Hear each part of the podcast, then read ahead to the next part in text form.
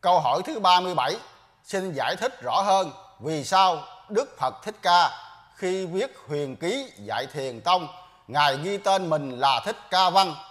Các đời Phật trước có cách ghi tên như thế không? Ví dụ Ca Diếp Văn, Nhiên Đăng Văn.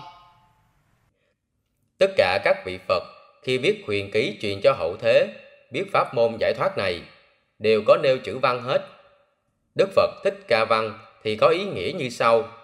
Thích là ưa, ca là nói hay ca kệ, văn là viết chữ, cũng gọi là viết kinh hay sách, để truyền pháp môn giải thoát cho hậu thế.